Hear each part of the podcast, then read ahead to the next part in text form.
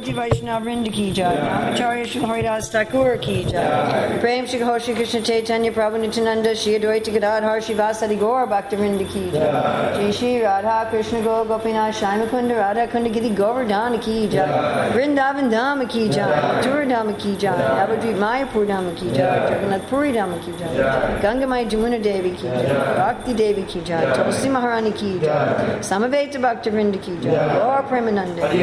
Oh, glories to the assembled devotees. Oh, glories to the assembled devotees. Oh, glories to the assembled devotees. Oh, glories to Sri Guru and Gauranga. All glories to Srila Prabhupada. Nama Om Vishnu Padaya Krishna Prastaya Bhutale Srimate Bhakti Vedanta Swami Niti Namane Namaste Saraswati Deve Gauravani Pacharne Nirvasesa Sunnivadi Paskajade Satanya Vande Ham Shri Guru Shri Yuta Padakamalam Shri Gurun Vaishnavamscha Shri Rupam Sagrajatam Sagana Raghunatam Vitam Sam Sajivam Sadvaitam Sadvadutam Parijana Sahita Krishna Chaitanya Devam Shri Radha Krishna Padam Sahagana Lalita Shri Vishakam Vitamscha Vanchakapachubhyascha Kipasindhivyevacha Patitanam Pavanevyo Vaishnavevyo Namo Namaha. Om Namo Bhagavate Vasudevaya. Om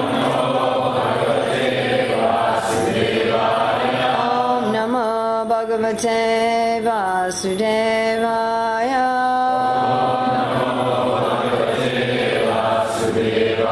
Om Namo Bhagavate Vasudevaya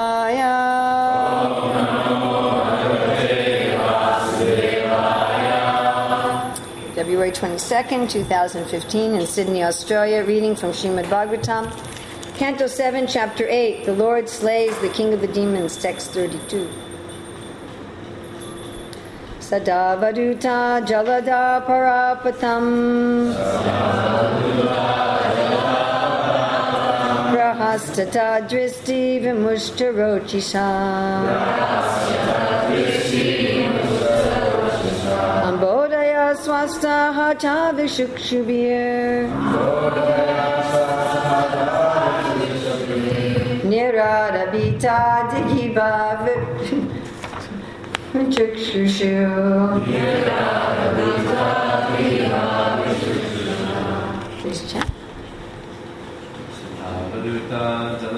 Para. Oh wait, it's the, take that last A and make it a U.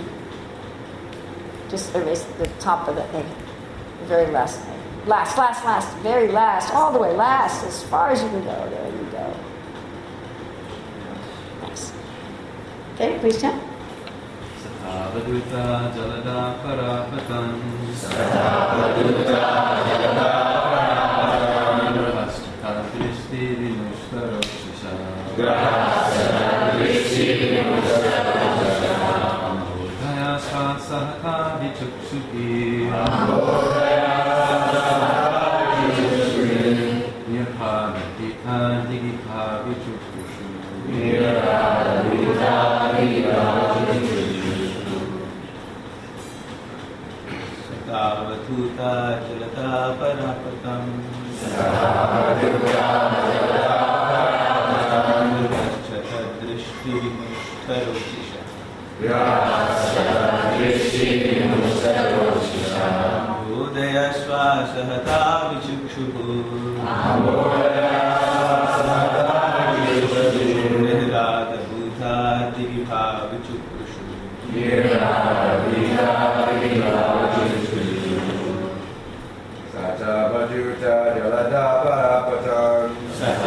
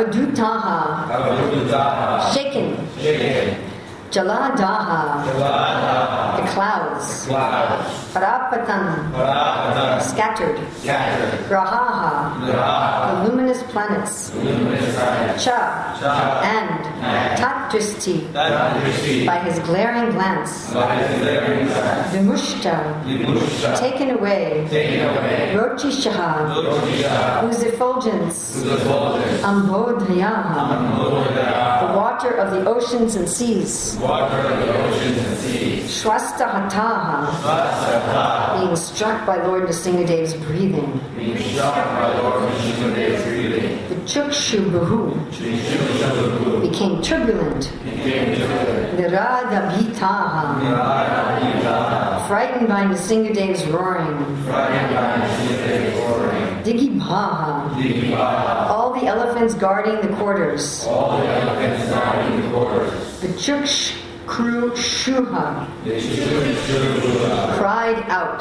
cried out, This word, um, Digi, Digi is the directions. So there's supposed to be an elephant in each of the directions. Translation The hair on Nrsingadev's head shook the clouds. Try, when we were reading this, try to really picture this. See if you can be there. This huge form of Nrsingadev, right? He's, what has he done so far in the story? he tore out his, the Hiranyakashipu's guts, put on the intestine. He's, throw, he's taken out his heart, thrown him away, and then what's the next thing he did? We Talked about yesterday. Killed all the soldiers with what?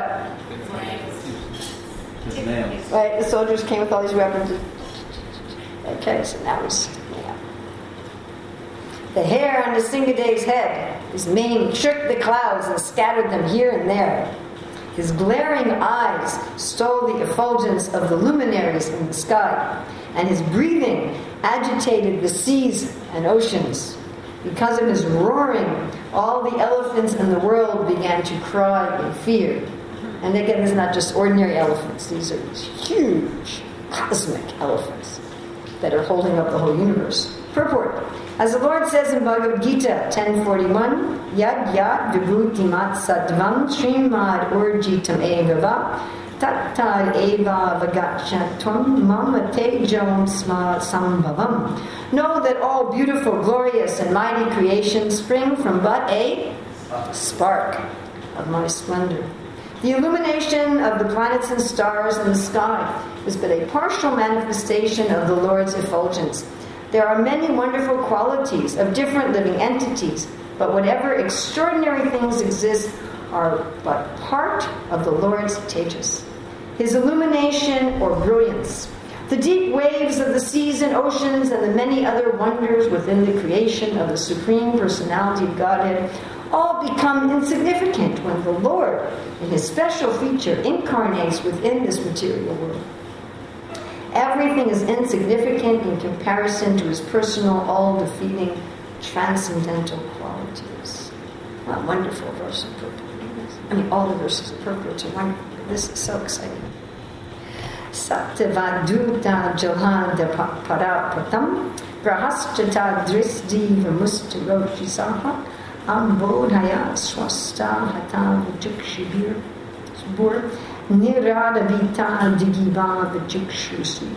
The hair on the Singadev's head shook the clouds and scattered them here and there.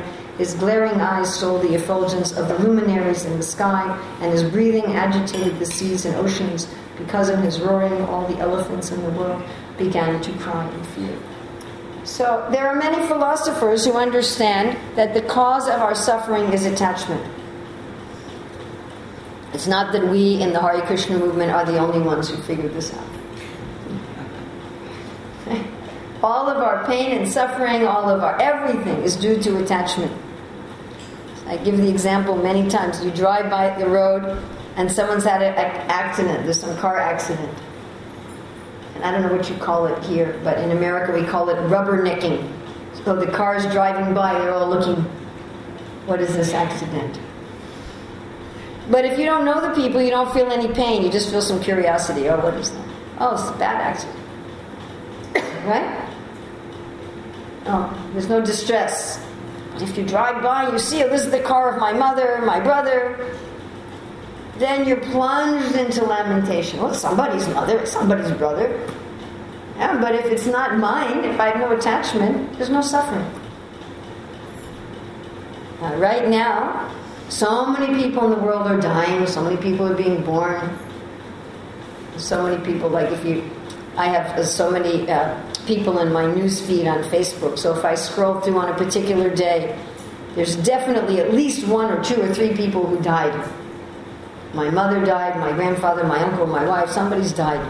Somebody's been born. Two, three babies have been born.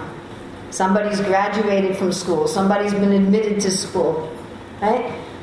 Somebody's gotten married. Somebody's gotten divorced. Somebody's gotten engaged. Somebody's gotten that. But if you don't know the people, doesn't doesn't mean anything. There's no emotion. But when we know, oh, and all of the pain in our own body. It's also, right? Someone else has broken their finger. Do we feel any pain? Why do we feel pain in our own finger? Due to attachment. You know that, right? You know, if people who can leave their body, they have an out of body experience, a near death experience, go out of their body, then they don't feel any pain. And often they just look at their body. You've read about these things, right? somebody's on the operating table or lying in the hospital bed, whatever, and their heart stops and they rise out of their body and then they just look and they say, Boy, that guy's really in bad shape. right? Somebody ought to take care of him. Uh, or one story I read like that, the guy looked at his body and said, Well, that was interesting being John for a while. Uh, there's no sense of pain and pleasure. All of our all of our suffering in this world is due to attachment. What is this attachment? We're attached thinking this is well, this is going to give us some rasa. Srila Prabhupada says in the preface to Nectar Devotion, everything we're doing is motivated by wanting to taste some rasa. You all know what the 12 rasas are? So there's just neutrality, peace, equanimity, serving somebody, being friends with somebody, caring for someone as like a parent and a teacher, having romantic love for someone, wonder. There's a lot of wonder in this verse. Right? Wonder and surprise, compassion, grief, sadness, fear, the excitement of fear, ghastliness, chivalry, which means righteous fighting or charity or just righteousness in general. And the other two that I missed. Comedy, comedy and joy. And there's one more.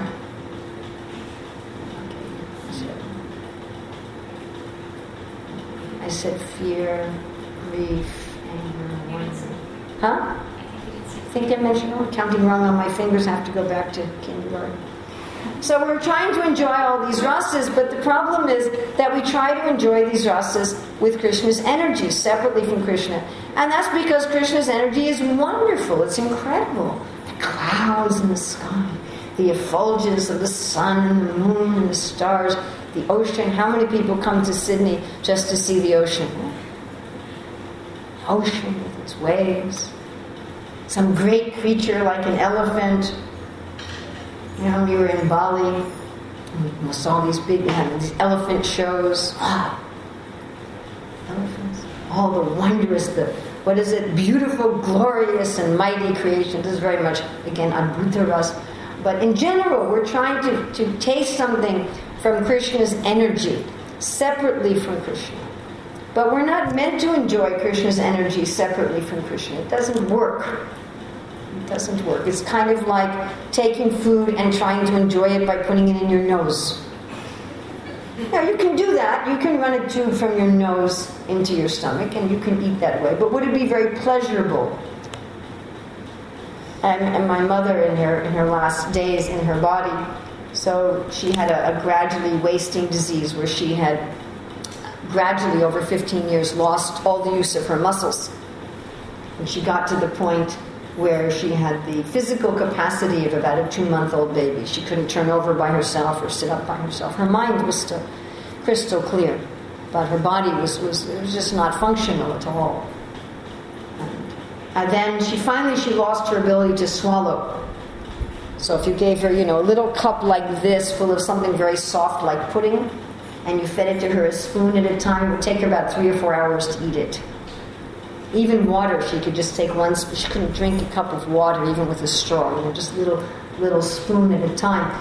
So the doctors were all saying, "All right, let's stick a feeding tube in your stomach." And she said, "Forget it." She said, I'm 89. she said, My body's gone. I'm not going to hang around with a tube in my stomach till my mind is gone. Better, better to just go. And she had a very nice departure. But is there any enjoyment getting fed through a tube into your stomach? I mean, it works. You get nourishment. There's no pleasure. Pleasure. So trying to enjoy rasa separately from Krishna is something like that. Something like that. Sometimes you see they have these healthcare products, something you put in your hair or on your hands that's full of food. You notice that? Some of these creams and shampoos made with milk, it's made with honey, it's made with fruit juice, right? I read, read about one shampoo that had so much uh, fruit and flowers in it, they had to take it off the market because after people washed their hair with it, the bees were following them. so that's not the way you eat food. You know, you don't you don't eat fruit juice by rubbing it into your hair. You put it in your mouth. That's how you get healthy hair. So this is exactly what's happening to us in this world. We're trying to enjoy all these things with Krishna's energy. And all it's doing, we're getting a little, a little drop of pleasure, you know, little, what's it, the drop of water in the desert, you get a little, there's something, something. You know, if you steal someone's money, maybe you get some pleasure out of it, but not really, isn't it? Right? No, not really. So I was very, I had so much fun yesterday. Jayashree took me shopping, and she's one of the few people who really knows what I like. She really understands what it's like living out of a suitcase. I don't know. She's expert. She really pays attention to what people like. That's why she's such a good businesswoman. So she says, okay, I know exactly. It took me exactly to the right store, and she got me a new backpack for my laptop. It's just something I've been looking for for about, I don't know, 10 years. and we found it, and she said, okay, I'll pay for it. So if I had gone and taken the money out of her purse and run to the store by myself and bought the backpack, would I have gotten as much pleasure out of it as I got from shopping with her? Right? Would that have been very enjoyable? So that's when we try to enjoy. I mean, I had so much fun with her yesterday. Because we were enjoying with each other, you follow? Right? If you take your good friend to Govinda's restaurant or Hari's restaurant and you buy them a meal, you're enjoying and they're enjoying. They're enjoying your energy, but you're enjoying together. But if that person steals your money and runs to Govinda's, is that very pleasurable for you or for them? So that's what we're doing. We're trying to steal Krishna's energy and run off and enjoy it separately from him. Yeah, some something, because Krishna's energy is still Krishna, but it's not the way to enjoy it. So what's the cure? We often try to find a cure by like the Buddhists, the Mayavadis, and we have to say, unfortunately, sometimes even the devotees in the Hare Krishna movement, not understanding what is pure bhakti, but getting Gyan Mishra bhakti, sometimes a karma Mishra bhakti or Jnana Mishra bhakti. They think the way to stop the suffering is just stop all of my attachment. Stop it. Don't be attached to anything else in this world. Just no attachment. No attachment. Just nothing. Nothing. I won't see anything, won't hear anything, won't taste anything. Okay, I'll take the feeding tube out of my stomach and I'll just fast. So here we have such a nice clue how to solve our problem of material attachment. That the artist is more attractive than the art. The source of everything is more attractive than the everything. I mean, goodness, if we can get so attached, have so much love and affection for our phone. I mean, seriously, people stand in line, isn't it? They wait for like two days for the near, newest iPhone. Don't they do that? As if the newest iPhone is greatly different than the iPhone they already have in their pocket, and if getting it two days ahead of their friends is, you know. But so much attachment. What to speak of how much attachment we have, you know, to a living entity. If we can have that attachment to a car, to a phone, to a computer, to a pair of shoes, right? to clothing or something. How, and how much attachment do we have to a living being? We can be fascinated even by a little bug, right? Some people spend their whole lives studying one bug, one kind of bug. You know that, right? get their PhD in one kind of bug or one kind of. They do, you know. It's not because a living entity is fascinating. You ever have a little bug walk across? It's fascinating. And people become so attached to their dog, to their cat, to their horse. What to speak of how attached we get to our, you know, our husband, our wife, our son, our daughter, our mother, our father, brother, sister, our friends. So. Our country, you know, our football team, just something that's alive. It's so fascinating. So incredibly, incredibly fascinating. How much more fascinating is the source? How much more fascinating is the source? So Bhakti Yoga is saying, you know, if that drop of water in the desert is so incredibly attractive that we are willing to run life after life after life after life just to get this little drop of water in the desert occasionally. How wonderful must the whole reservoir be? We don't say, look, it's just a drop of water in the desert, Tamamala. Just have a dry tongue, folks. It's not what we're, it's not bhakti. Bhakti is get attached to the person who's behind it. You like the clouds? You want to look at the beautiful clouds? When I was a kid, I used to like to look at the clouds. It looks like a sheep. It looks. What about the hair of the Lord? You see the beauty of the sun. People go to Japan. In Japan, there's a funny phenomenon where when the sun rises and sets, it looks like the, an omega sign instead of a round sun. People go there just to see the sun. Or we have a god brother who does weddings in Hawaii, and people like to have the weddings on the ocean as the sun's setting into the ocean, rising from the ocean. Now we see the sun, beauty of the moon. What about the eyes of the Lord? And to see the ocean with its waves. What about the breathing of the Lord? Hmm? So I thought we'd look a little bit. We don't have a whole lot of time because we had that incredible kirtan, which frankly, could have gone on and on and on and would have been much better than my class. A little bit about the Lord as the universe. This is from the eighth canto, chapter 20, starting from text 23.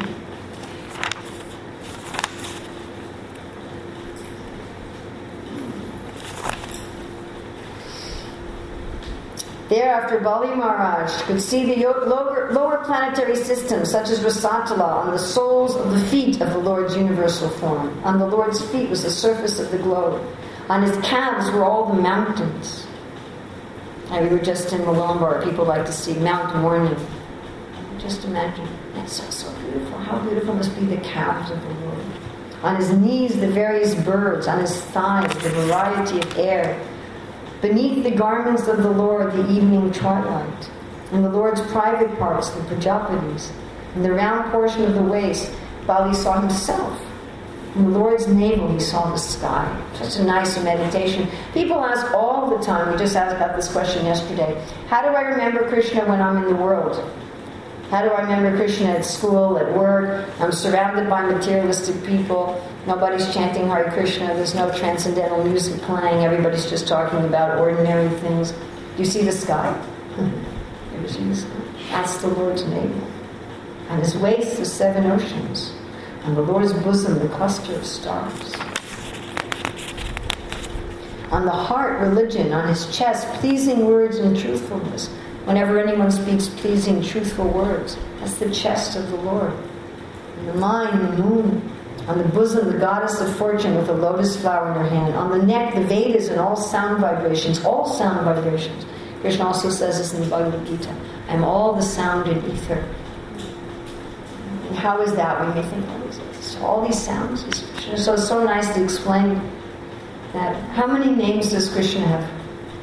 How many names? A lot, right? A lot of names. So, you know, one time Radharani's friends were explaining that it's very difficult for Radharani to finish a song about Krishna. She really has a hard time. This happened to Mahaprabhu in Radha's mood when he was trying to say Jagannath, and what did he say? Jagagaga, jagagaga, jagagaga. And just hearing ja, he would go into ecstasy. So Radharani has the same problem. She just says Krish. so every sound is a syllable of one of the Lord's names, yes? Ya, soda, ya, so. Someone just says soda. Hey, can you give me some soda?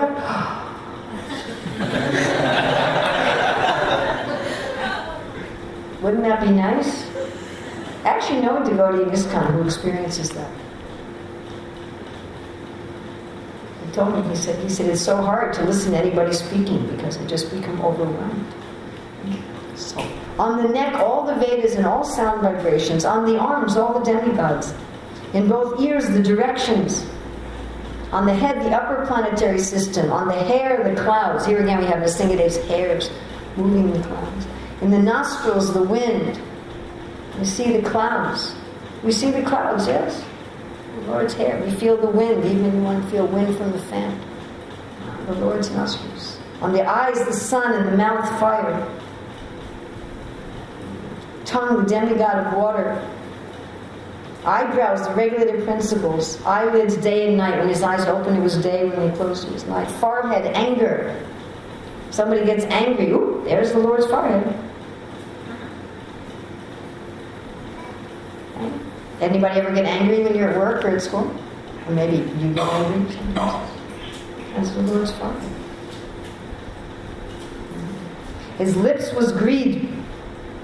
In his touch were lusty desires. In his semen all the waters. His back irreligion. His wonderful activities are steps, the fire sacrifice. On his shadow is death.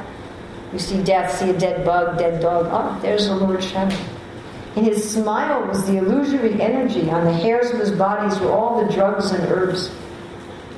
Past a pharmacy, a chemist shop. Oh, there's Krishna's hairs. You see somebody at work, oh, I have a headache, I have to take a paracetamol. In his veins were the rivers, on his nails were all the stones. In intelligence were Lord Brahma, the demigods, and the saintly person.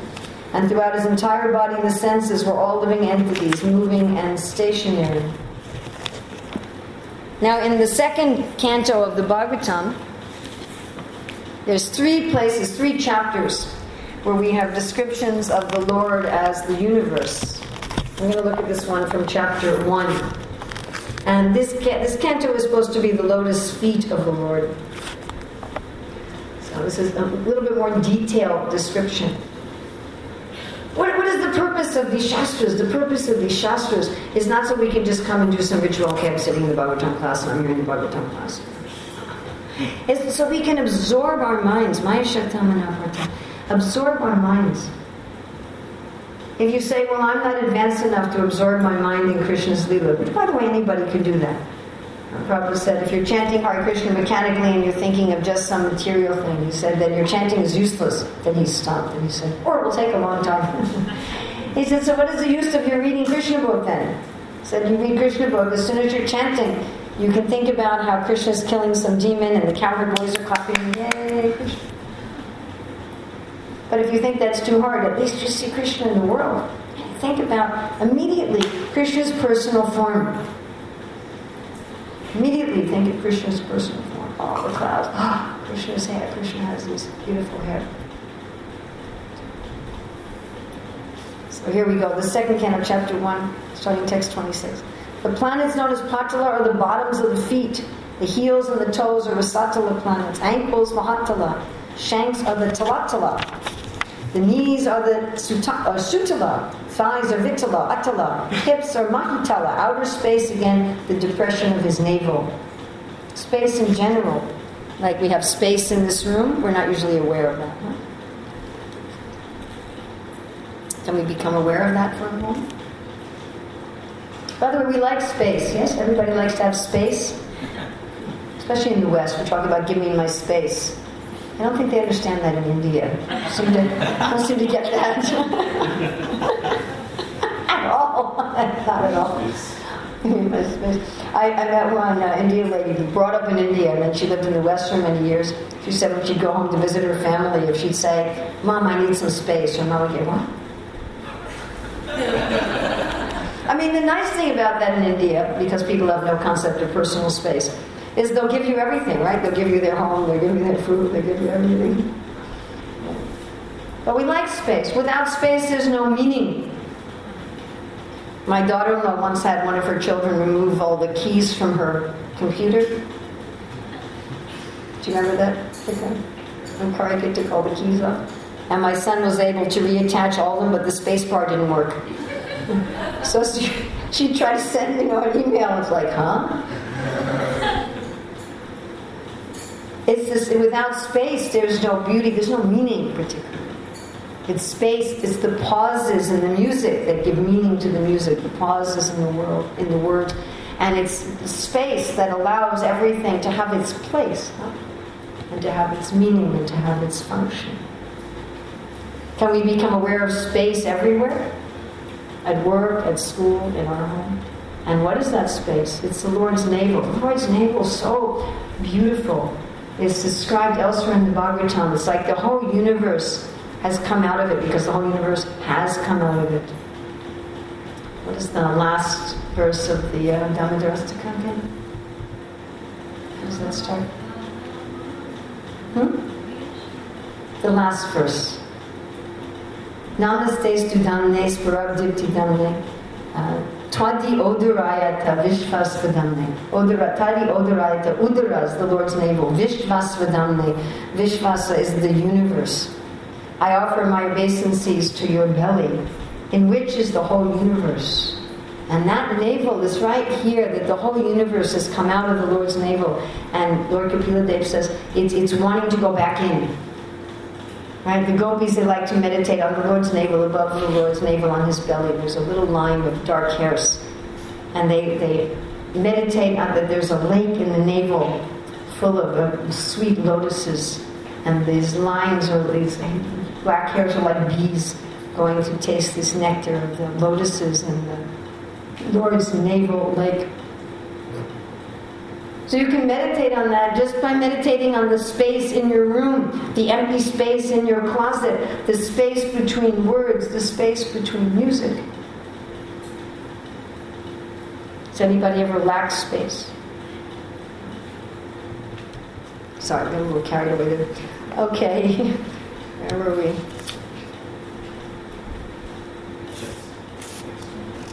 Did I?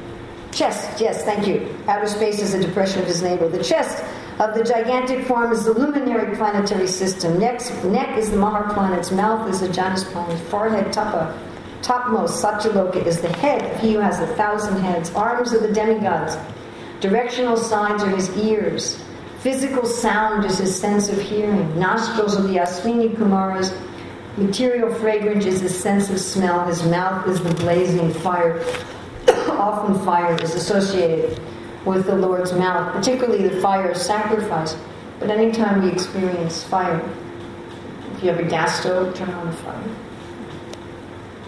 The sphere of outer space are his eye pits, his eyeballs the sun and the power of seeing. Eyelids are the day and night. And in the movement of his eyebrows, Brahma and similar supreme personalities reside. His palate is the director of water, Varuna.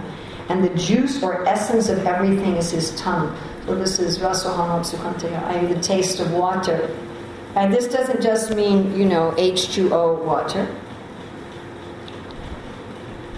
But anything that we taste, Prabhupada said that the alcoholic, if they think the taste of alcohol is Krishna, eventually they'll become a saintly person. But that doesn't mean you should go out and drink alcohol and meditate. but the fact is that any taste, here we have the essence of anything is his tongue. So without liquid on the tongue, you can't taste anything. You can experiment, dry off your tongue, there's no taste. Whatever taste is there. Vedic hymns are the cerebral passage of the Lord. Jaws of his teeth are the god of death. We have this in the universal form seen by Arjuna. Right? He's crushing everybody with his teeth. The art of affection is his set of teeth. The most alluring, illusory material energy is his smile. Now, most of us, probably not all of us, I'm sure we have some great sadhus here, but most of us in this world, and maybe all of you except for me, maybe I'm the only one attracted by the material energy, but conditioned souls in this world, like me, sure not like any of you, are attracted by this illusory energy. Oh, so attractive. That's actually the smile of the Lord. And who is that? I think it's Thakur who talks about how everything about the Lord is sweet, his legs and everything, but the sweetest is his face. And in, um, in his face, the sweetest is his smile. So if the illusory energy is so attractive, how attractive must be the Lord's smile?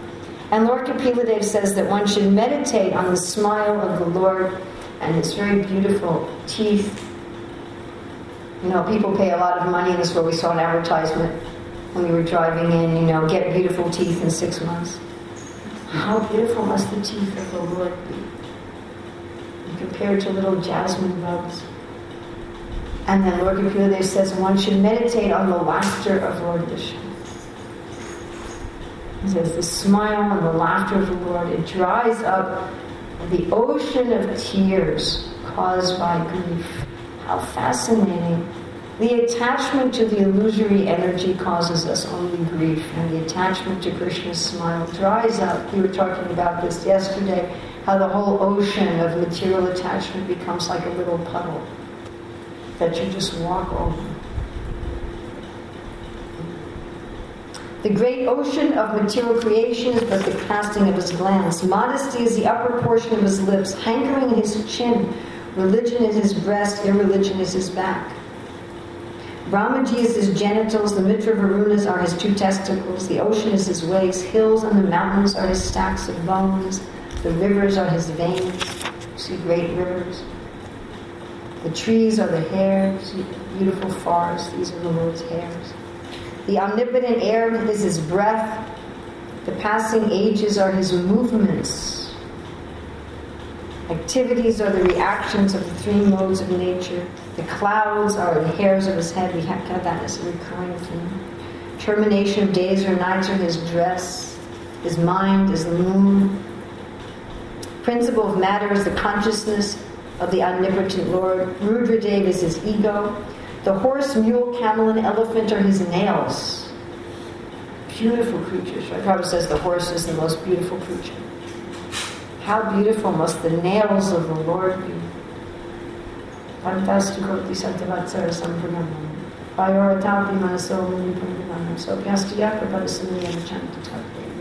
Just one cannot even imagine at the speed of the mind the beauty of the nails of the Lord.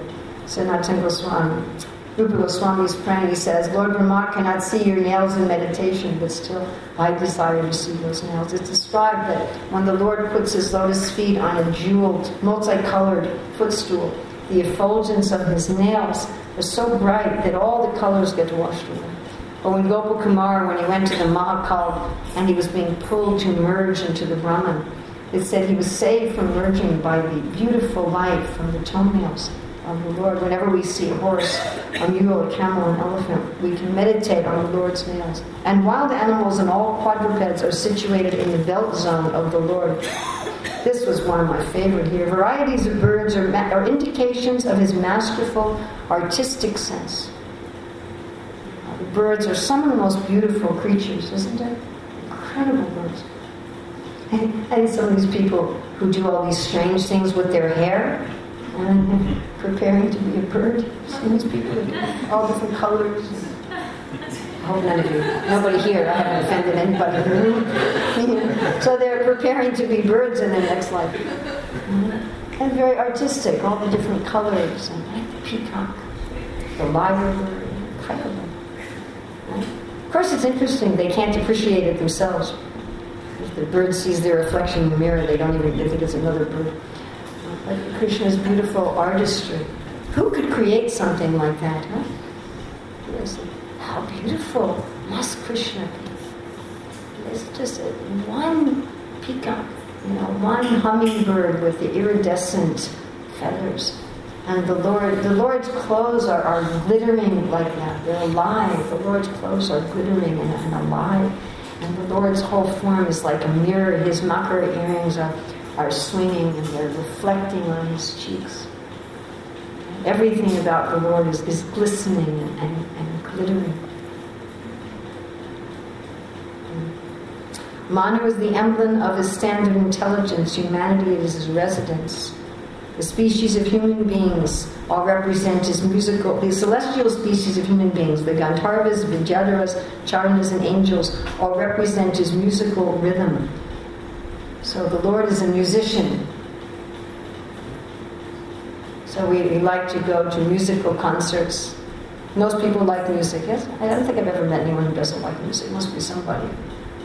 Generally, everybody likes, or oh, some kind of music. I mean, the things that people call music nowadays are sometimes rather odd. I, I remember being at Woodstock one year. We were taking the Rath Yatra around Woodstock, and there was a group of people all wearing black, and they were listening to something that sounded like wolves growling. The Christian philosopher C.S. Lewis, he says, those in hell, they're just like noise. In heaven they like music or silence, but in hell they like noise. And the more growling, you know, terrifying noise, the better. Everyone likes some kind of music, although some people's idea of music is a bit strange. But Krishna is the greatest musician. So if we are enjoying musical concerts on this planet, and, and music is very emotionally transportive, isn't it? it affects you, affects your emotions, in, in various ways. Brings out all of the different, can bring out all of the different rasas and combinations of them. So just imagine Krishna as the musician. We have this example. Whenever we hear any music, any music in our life, anyone's playing any kind of music, immediately we think if someone's attracted by this music, how attractive must it be? We hear these descriptions of Krishna's flute.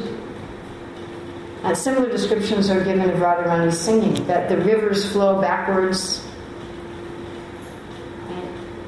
moving objects become stunned, immovable objects melt. So when Lalita sings also, the jeweled platforms around the trees melt and then they reform into other shapes.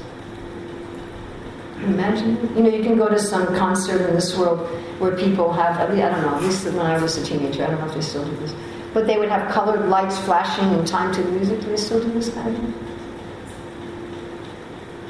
But you don't find, there's no musician that sing, that I know of, that when they sing, you know, the chairs melt and reform. I don't think that happens. You know, maybe if some young, handsome musician sings in this world, a few thousand women start screaming and fainting, but so just imagine when Krishna's singing. Just imagine.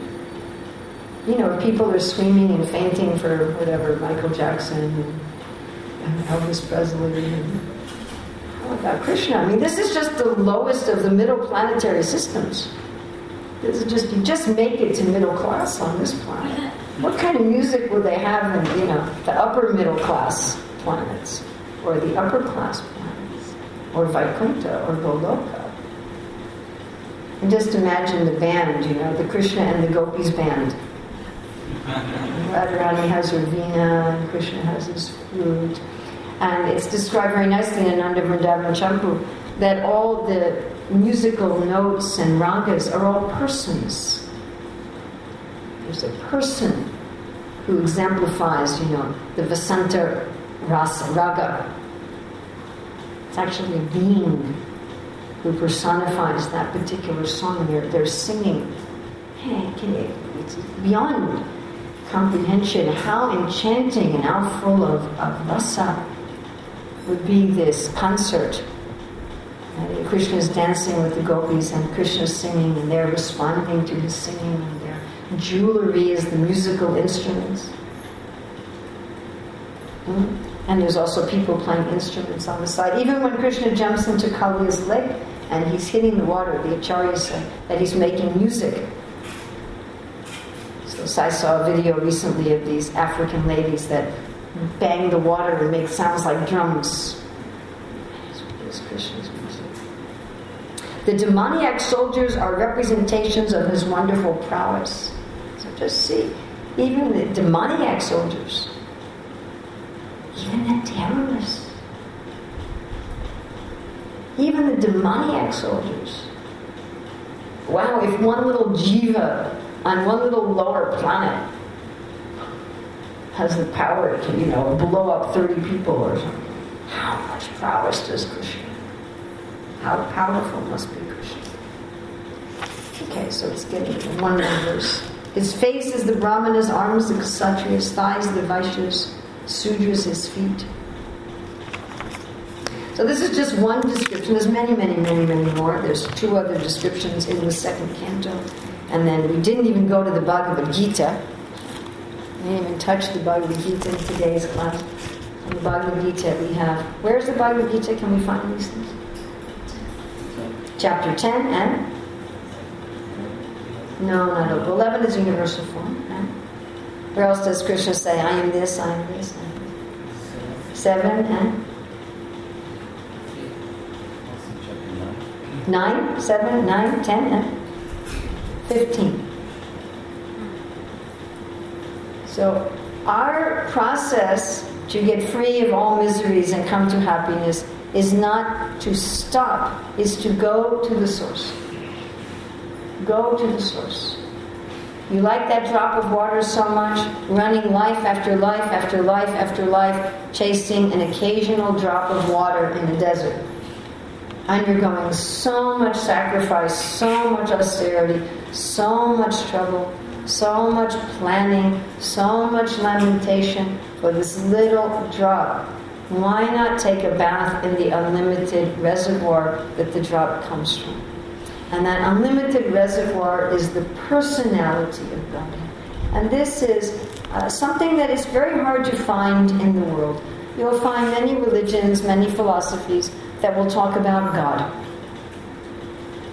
We certainly, in our Krishna consciousness movement, do not have a monopoly by any means in trying to bring people to love of God. But if you try to love God, it's a, lot easier if you have some idea of who God is. It's hard to love God if you just have some vague idea. If you can love the clouds, can't you love the hair of God? If you can love how much space you have in your closet to put things, can't you love the navel of God? If you can admire the birds, can't you admire the artistic sense of God? If you can appreciate some ordinary music, can't you appreciate the music of God? If we appreciate the beauty of the sun and the moon, can't we appreciate the eyes of God? If we appreciate the power of illusion, can't we appreciate the smile of God? So that is our process. We should get to the point, this requires practice. Please do not think, I'm just going to go on mechanically doing some rituals of bhakti yoga as if it's some ritualistic religion, and one day, Bhaktivinoda Thakur warns about this, and one day it's just going to fall on me. But one should practice being Krishna conscious. Krishna conscious.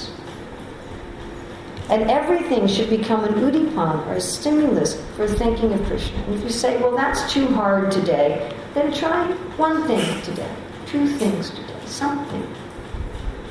One minute today, two minutes, something.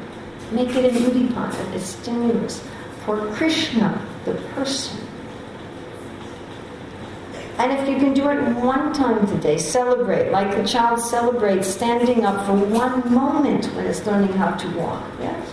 The child learning how to walk does not lament all the time there on the floor. And if you've seen a child learning how to walk, They get so excited, they just stand up for a minute. and everybody else gets very similarly excited. Right? If the child just says, Dad, Dad, Dad, everybody, you know, have a party. So just in a little, one moment, the Bhagavatam says one moment of full consciousness makes our life successful. One moment today, something in the world, the trees, the cloud, the space, anything. And oh, Krishna, and segue into Krishna, the person, his form, his qualities, his pastimes.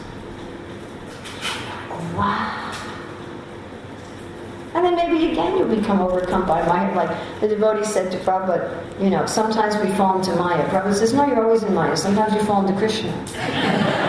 so fall into Krishna a few times and have it be more and more and more and more. Like the child gets up more often and stays up longer and stays up longer and stays up longer. And pretty soon they're running and the parents can't keep up with them anymore. So that's how we should progress in Krishna consciousness. And then, my dear friends, there is no more material world. Prabhupada says, 14th chapter of Krishna book, Maya exists only within the mind. Illusion is simply the desire to see things separately from Krishna. Whatever appears to be of value, if it is without relation to me, has no reality, know it to be my illusory energy, that reflection that appears to be in darkness. So simply connect, again, yoga, connect, connect, how can I connect this? How can I connect this? How can, oh, I forgot for the last hour. All right, never mind. Let me now connect. Let me now connect. Let me now connect. And then pretty soon we'll be in Krishna consciousness. Pretty soon. Even though now maybe most of the time we're just falling on, you know, on the floor. Yeah. And pretty soon we'll be running. And when we're running, we forget. Do any of us remember when we were just trying to stand up and struggling to stand? I don't remember. So sorry we went a little late. Now we started quite late today. But we have time maybe for one or two questions or comments. I want to thank all of you for giving me such an opportunity to speak about these things. I looked at this verse and went, wow, this is so cool. The hair on the Nrsingadev's head shook the clouds and scattered them here and there. His glaring eyes stole the effulgence of the luminaries in the sky, and his breathing agitated the seas and oceans. Because of his roaring, all the elephants in the world began to cry in fear. Yes? Thank you for the nice class. Question I have is, Mayavadi did not about space, the importance of space. Because some Mayavadis say that in the Mahamantra, there's a space that is not the name of the Lord.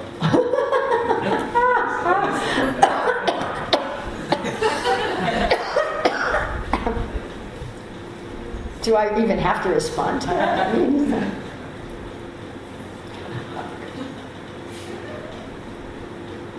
What's really important in the meal you're about to eat is the space on the plate, not the food.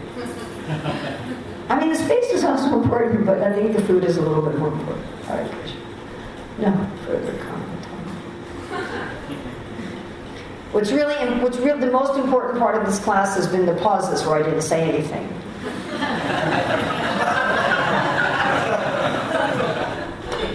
right. Try that next time you talk to your wife.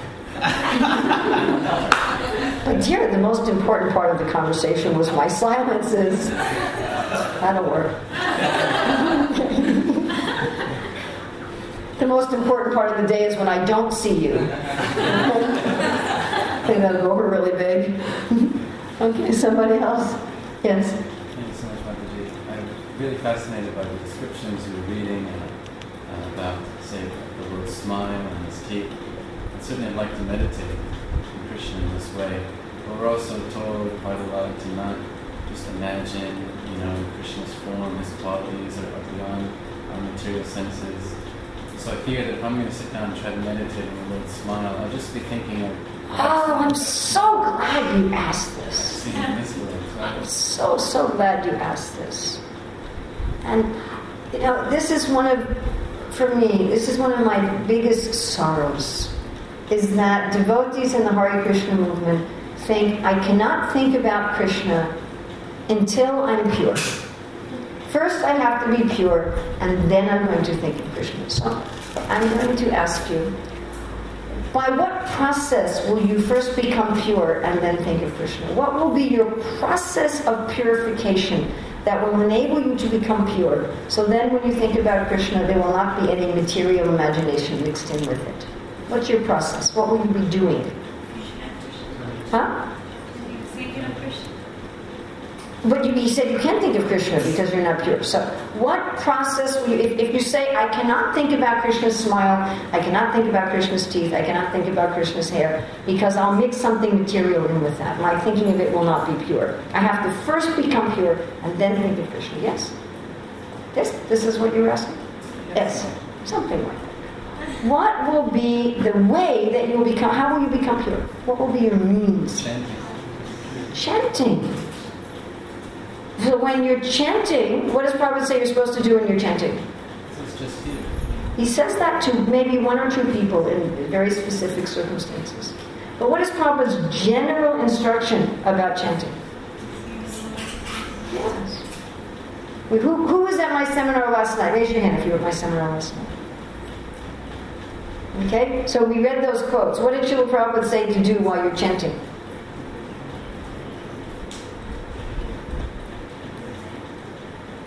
What did he say to do? Think of Krishna's pastimes, think of Krishna's form. Prabhupada said, You're seeing the deity. He said, What is the difficulty to remember the deity while you're chanting? He says, and, and interesting, in Geneva, Srila Prabhupada uses the word imagine. He says, chanting Hare Krishna means you imagine that you have a diamond throne within your heart and Krishna is sitting on it and you bathe him with Ganga and Jamuna water and you dress him and you decorate him with ornaments and you feed him. He said, and this is not false, it is real, Krishna is accepting. He said, so if you chant Hare Krishna like that and think of Krishna, then everywhere you go becomes a holy place. So Prabhupada would say things like, as soon as you chant Hare Krishna, you feel the presence of Krishna and you immediately remember. He said, at least you remember Krishna's talks with Arjuna. He says, if you can't do that, then just try to hear the sound. Just try to hear the sound was always the second tier. Okay, you can't think of Krishna's. He said, as soon as you chant Hare Krishna, you should remember Krishna's pastimes. If you can't do that, then just hear. And eventually, uh, you'll be able to think of Krishna's pastimes.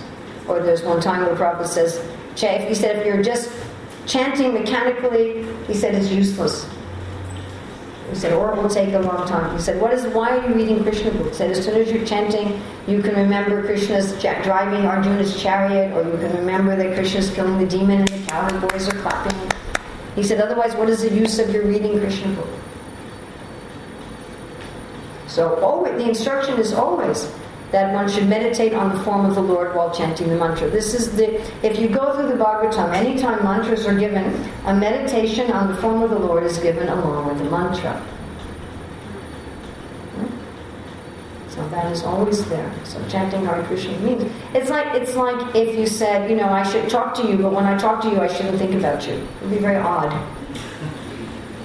So if someone came to Prabhupada and said, Srila Prabhupada, what should I think about when I'm chanting? He's like, just here. Because it's such an absurd question.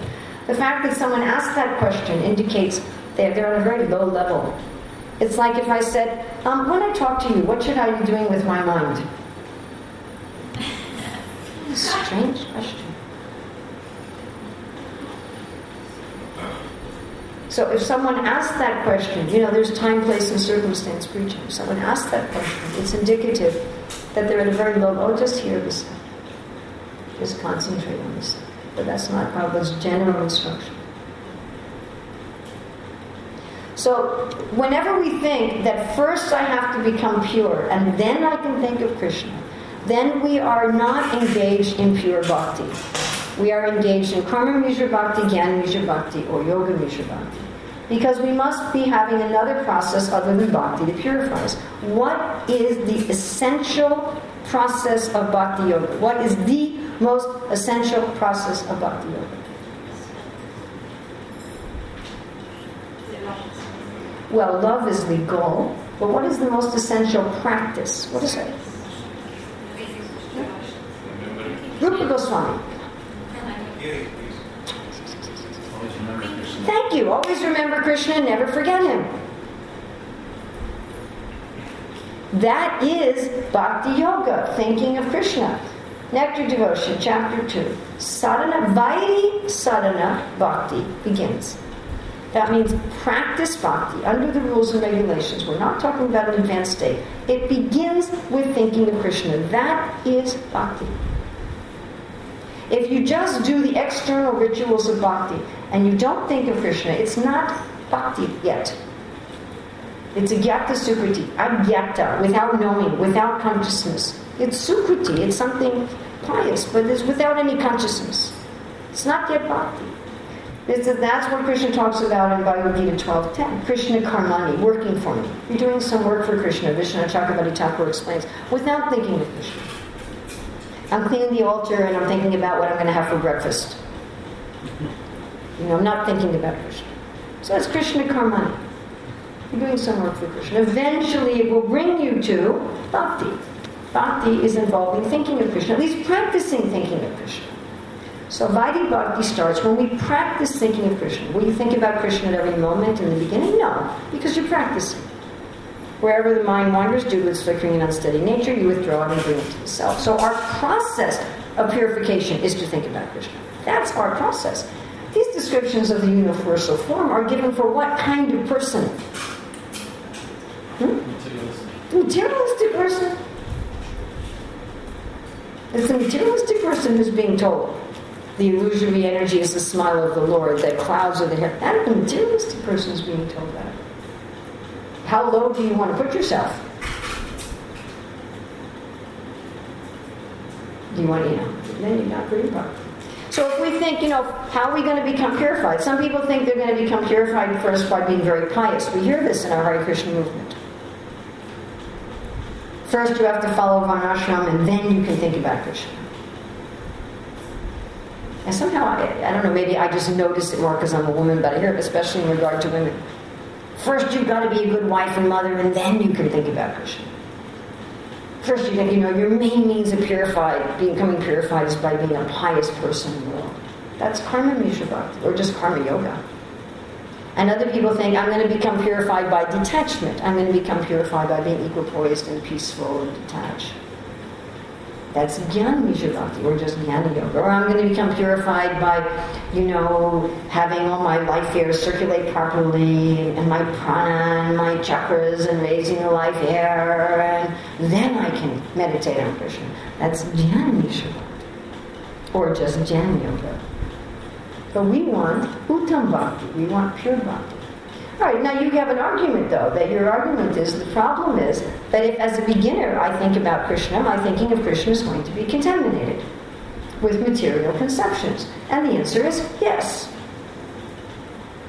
Like Prabhupada said, you imagine Krishna is in your heart. He uses the word imagine. Because you were saying, I'm going to imagine. So I give a, an example. So we have this cup. Oh. You're just going to have to imagine. You're going to have to imagine that it's full because I don't need more water. Don't nobody run off and get me more water. This is just an example. So here in Sydney, can you buy chemical juice? Is it available? Not real stuff. It's just water with some coloring and some flavoring, some chemicals and some sugar, or maybe it's not even real sugar. Right? Can you buy that here? Okay, so our material enjoyment is like that. Maybe it's got a drop of real orange flavor in it. So, in material consciousness, our cup, our consciousness is full of this chemical juice. It sort of looks like juice, it sort of tastes like juice, but just makes you sick. Gives you a little sugar high. Or if it doesn't even have real sugar in it, who knows what it's going to do. So, in Karma Yoga, Gyan Yoga, Dhyan Yoga, they say first you empty the cup whether by pious activities, by philosophy and detachment, or by mechanically controlling the senses and the life airs. You empty your cup, you have an empty cup, and you really empty it, and you wash it out, and you dry it out, it's totally empty. And then you fill it with Krishna. And then what you're going to fill with Krishna is going to be pure, because you don't have any material conceptions. Pretty cool, huh? And therefore, Arjuna asked this question in the beginning of chapter 12. What's better? Should I do bhakti at the beginning? Or should I first come to realize Atma and Brahman? And should I first. And Krishna says, Klesho dika terastesham avyakta shatatetrasam avyakta hivatirudikam deyavadbir vapite. He said, that'll work, but it's not very much fun. Is it fun having an empty cup? Well, like an empty cup. Just emptying your cup and emptying your cup and then being empty. Is that fun? That's tough. Most of us can't even do it. We just, my cup's getting more and more empty. Now, so bhakti yoga, you got this cup full of chemical juice, and what do you start doing? Pouring what? The real thing. You go out to your mango tree. It was at New Govardhan. They have a mango tree right outside. You go out to your mango tree, you pick a mango, you juice it, and you start pouring in the real mango juice. Now, at first, when you're pouring it in, how much mango juice do you have? Not very much. But even that improves the taste, doesn't it? Don't you start getting a little better taste even when you start getting 5%, 10%? And you just keep. Now, if you don't pour in the chemical juice on the side, which makes everything take a long time. You know, if, if, with one hand you're pouring in the real mango juice and the other hand you're pouring in, then the process will take a long time. But if you just keep pouring in the real juice, what's going to happen? Pretty, pretty soon you're going to get 100% real fruit juice. And guess what? You never have an empty cup. Therefore, Kevalananda Kanda. Bhakti is very natural and you never have an empty cup. Is it mixed? Of course it's mixed. Until the very end it's going to be mixed. Very nicely explained in the Madhurya Kadambini. And because it's mixed, what we need to be careful to do is not take these things so seriously. You follow? So if I'm imagining Krishna's smile, Krishna's eyebrows, it's not that I start saying, oh, oh no, pure devotee. you know, and you get some incredible taste and incredible experience just from having 10% real fruit juice in that cup. My God, the taste is so much better than the 100% chemicals. But don't take it so seriously and think, wow, now I'm great.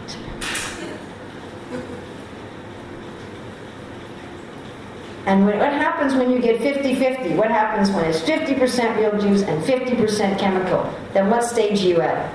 Nishta. And then everything becomes very easy. The hard struggle with the determination process is over.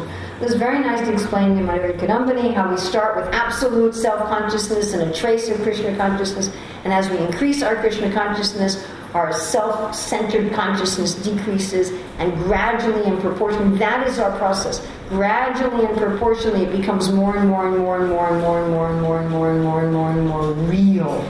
And Lord Kapila explains this. He says, You use the mind as a hook to capture the Lord. We use our, what else do you have? What are you going to do? It's all you got. Is material mind and sense. You don't have anything else. What else are we going to offer to Krishna? I don't have anything nice to offer to Krishna. Ugh. Oh, I have a nice to. My sweaty, stool, urine, pus, blood filled body. I will I can offer him. Here, Krishna, I'm surrendering it to you. but that's all I have. I don't have anything else. So, you know, use my mind in Krishna's service. It's just a mind, it's just material. And Krishna's like, wow, you're using what you have to try to think of me. And then one day he shows up and says, This is what I'm really like. Whoa. And then Vishnu Chakravarti Thakur says, then the devotee, when they actually see the Lord, they say, I'm so sorry. I'm so sorry I was imagining your eyes like lotus petals and your thighs like the trunks of elephants, and I was a map. wow, that was no compared to the real thing. But why would Krishna show up? He shows up because you make some effort. So now we're way over time. I'm sure all of you are very hungry. Is that all right? Does that answer your question? So, so important. So important. If anyone ever tells you that you can't think of Krishna until your mind is completely pure, just smile. Okay? The seventh canto says when people say things like that, you just smile and say, yes, yes.